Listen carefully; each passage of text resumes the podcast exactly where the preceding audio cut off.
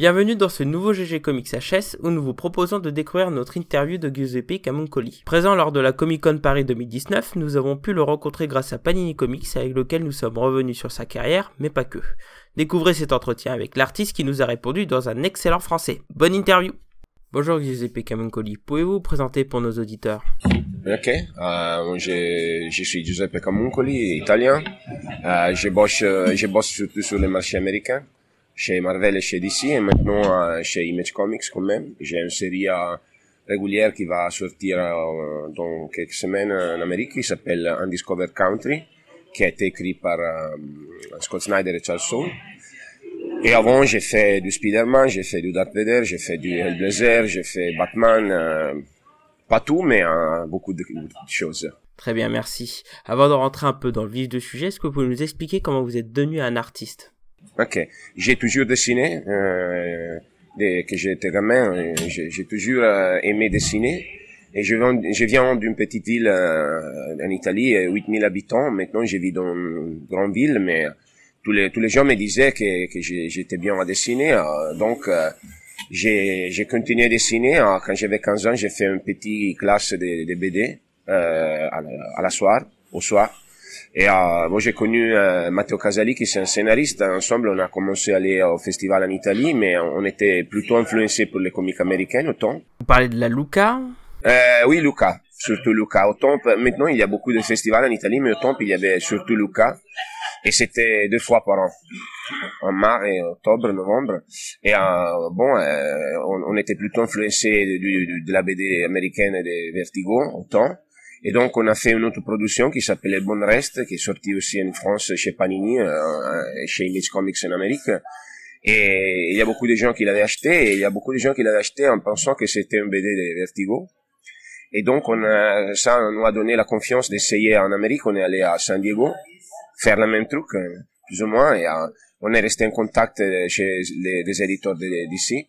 Et en 2000, j'ai commencé à faire mon, mon premier boulot chez Vertigo. C'était Swamp Thing, écrit par Brian Vaughan. Et après ça, j'ai continué euh, avec le Blazer, euh, Spider-Man et Wildstorm parce que j'avais connu Jim Lee autant qu'il a vécu dans ma ville pour un an. Et euh, ensuite, on fait Batman Europa et, et j'ai toujours euh, bossé en et je suis très chanceux, très heureux de faire ça parce que c'était comme un rêve pour moi. J'aurais jamais imaginé euh, d'arriver à faire ça. Donc, euh, c'est incroyable, mais, mais c'est réalité. Donc. euh. D'ailleurs, vous êtes italien, et en Italie, il y a peu d'éditeurs, mais il y a quand même Bonelli, qui a une culture proche des comics américains. Pourquoi ne pas avoir d'abord cherché à travailler chez eux, plutôt que d'aller chercher directement le marché américain? Oui, parce que c'était le marché qui m'intéressait le plus au moment, au temps. J'ai jamais essayé chez Bonelli, j'ai lu les, les, les, les, BD de Bonelli, euh, j'ai, j'ai aussi fait des, des, trucs chez Bonelli, euh, des, des, histoires brèves, euh, brèves, euh, mais, euh, mais au temps, on a essayé directement pour le marché américain parce qu'il y avait été un Claudio Castellini, qui c'était le premier dessinateur italien qui avait réussi à dessiner chez Marvel. Il avait fait Marvel versus DC, c'était un crossover à Légion, au temps, et il nous a donné la confiance de faire la même chose.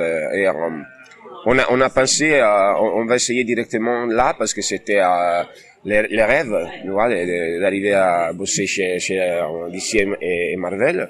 Ici, si ça euh, aurait jamais euh, passé, oui, le plan B c'était naturellement d'essayer avec Bonelli, mais, mais ça marchait donc très bien. D'accord, et quand vous avez travaillé votre style, avez-vous essayé de vous adapter au style américain ou pas du tout? Pas trop, parce que euh, j'ai été toujours influencé par la, BD américaine, donc mon style c'était naturellement euh, proche du style américain. Et moi j'ai des, influences manga, j'ai des influences de la BD franco-belge, j'adore Mébius pour exemple, j'adore Hugo Pratt, donc il y a des petits trucs dans mon, style qui, j'ai implémenté d'autres auteurs, pas nécessairement américains, mais la plupart c'est du Frank Miller, c'est du... Euh, euh, Jim Lee euh, et donc mon style a été développé surtout pour les pour les gens. John Romita, Jack Kirby euh, quand j'étais gamin j'ai lisé la, la BD américaine classique donc c'est c'est même notre génération. Moi je suis né dans les 75 15 il y a, il y a plein de monde euh, en Italie, en France, comme Olivier Coppel, tu vois, en Espagne, en Argentine, qui ont grandi avec la, la BD américaine. Et donc, euh, c'est naturel, je pense, de réfléchir ça dans, dans les dessins et de, de, de, de, transmettre ce que tu vois dans, dans tes dessins. Donc, euh, j'ai pas eu de mal à, à c'était pas été forcé, c'était naturel. Quand on regarde vos différents travaux, une chose nous saute aux yeux, c'est votre travail sur Spider-Man et notamment Superior Spider-Man. D'ailleurs, il faut savoir que j'ai commencé à lire Spider-Man avec Superior. Ah, t'es pas les seuls, hein Et du coup, on a plusieurs questions.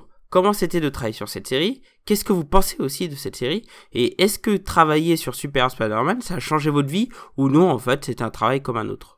Non, c'est, ça n'a pas changé ma vie parce que j'étais en train de faire ça pour plusieurs années, mais, mais j'ai eu la sensation nette que c'était une, une, une, série très importante. Avant, j'avais commencé sur Amazing Spider-Man, la, la, série classique avec Dan Slott, et quand ils m'ont dit on va faire ça, j'ai dit vous êtes, vous êtes fous.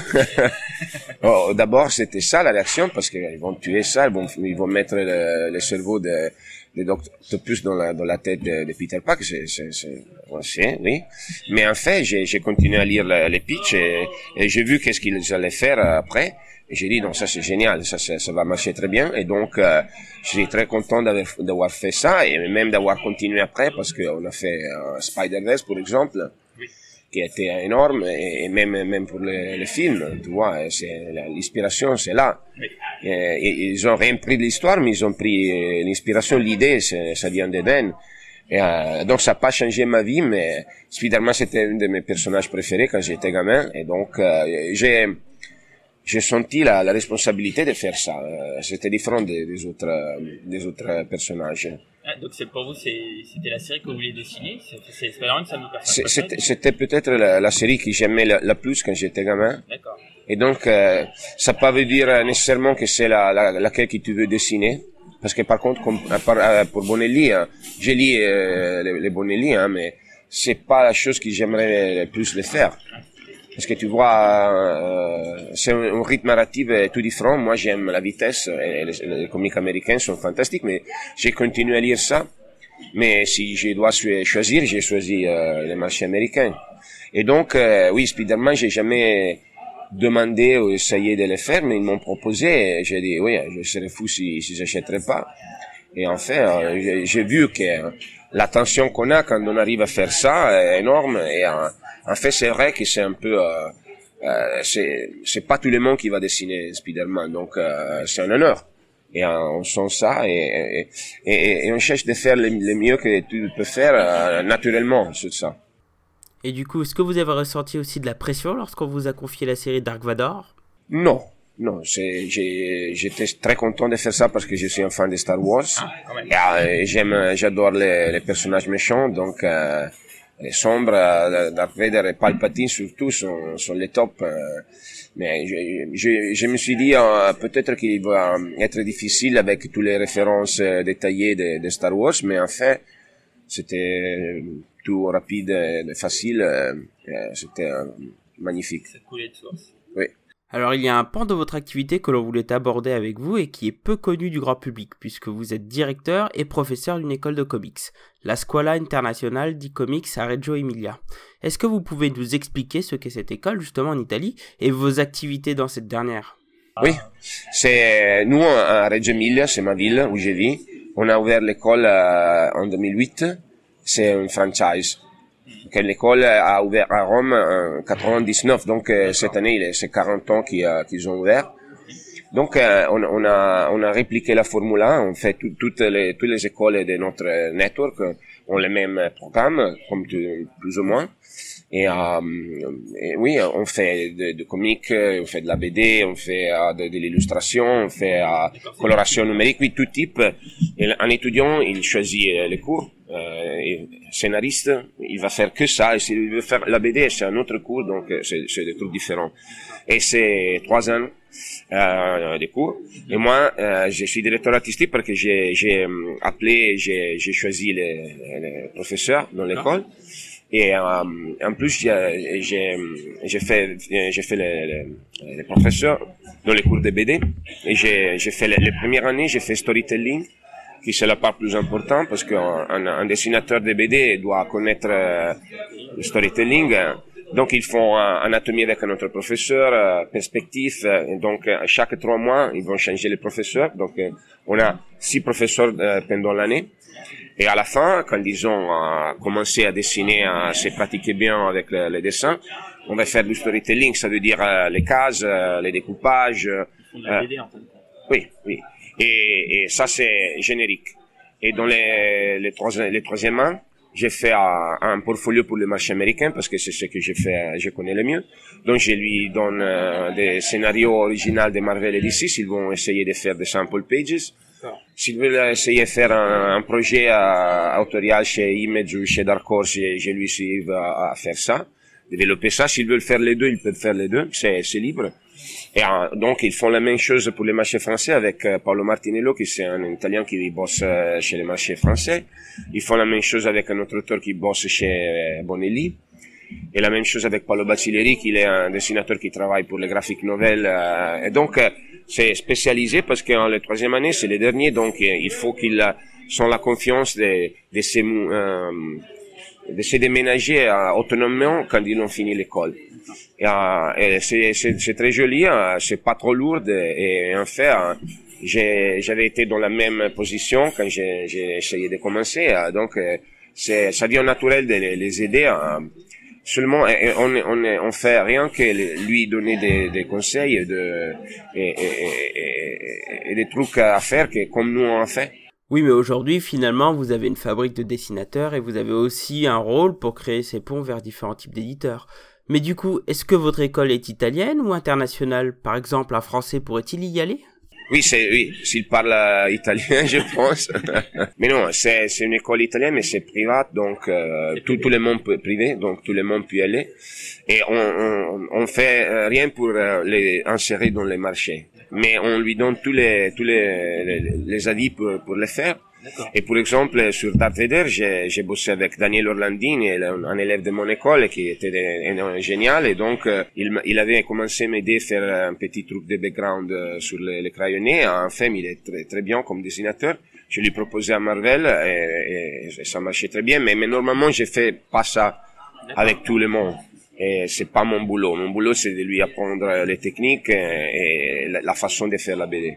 Après, c'est tout. C'est, ça, doit être autonome, de l'autonomie. Et du coup, vous êtes un peu vu comme un professeur en Italie. Vous êtes oui, vraiment une figure importante. Des quand même, oui, quand même, oui. Il y a, il y a des gens qui viennent du, du sud de l'Italie, par exemple, pour étudier avec moi, je pense, parce que ils aiment la BD américaine et donc ils pensent, euh, justement, que, que, que c'est, ça va être plus rapide s'ils, s'ils viennent chez moi. Et pour finir, avez-vous un dernier mot pour le public français et pour les artistes qui souhaitent réussir dans les comics? Ah, Pour les dessinateurs? Ah oui, euh, bien, il faut lire beaucoup. Parce que euh, c'est comme, euh, moi j'ai dit toujours à l'école, si vous voulez faire de la musique, il faut écouter la musique. Non? Au moins que vous êtes Mozart, non? Et un génie, il faut écouter ce que les autres font. Donc pour la BD, c'est la même chose, il faut lire. Et il faut dessiner beaucoup parce que euh, je pense qu'il y a le talent euh, et ça, ça peut aider, mais il y a aussi les méthodes et la discipline qui sont plus importantes, je pense. Et dans, dans, dans ces dix ans que j'ai fait l'école, j'ai vu euh, des, des, des, garçons énormes, énormément talentueux, qui ont rien fait parce qu'ils se sont perdus. Et j'ai vu par contre des, des, gamins qui étaient nuls à dessiner, mais avec la discipline, ils ont toujours écouté, toujours mis en pratique ce qu'on lui disait ils sont arrivés à, à, dessiner. Donc, euh, on ne sait jamais ce qui va passer avec avec un élève, mais s'il y a la volonté d'apprendre et de dessiner et de, de, de, se tromper, de refaire les, choses, on va naturellement améliorer. Je pense que c'est hmm, ça va être oui, c'est une question des nombre de pages. Euh, moi, par exemple, j'ai toujours eu du mal, j'ai toujours été bien avec le storytelling, je pense, mais j'ai toujours eu du mal à faire le background. J'ai détesté ça. Euh, la main sont difficiles, mais après ah, 1000 pages, on devient euh, faussement bien, bien. Oui. Et un dernier mot pour vos lecteurs aussi? Oui, merci pour votre accueil. Euh, je suis euh, toujours très content de venir de retourner en France. et à euh, continuer à lire mes BD. Euh, moi, j'adore ça. Et Panini, j'adore, elle adore aussi ça, je pense, et Marvel et DC quand même.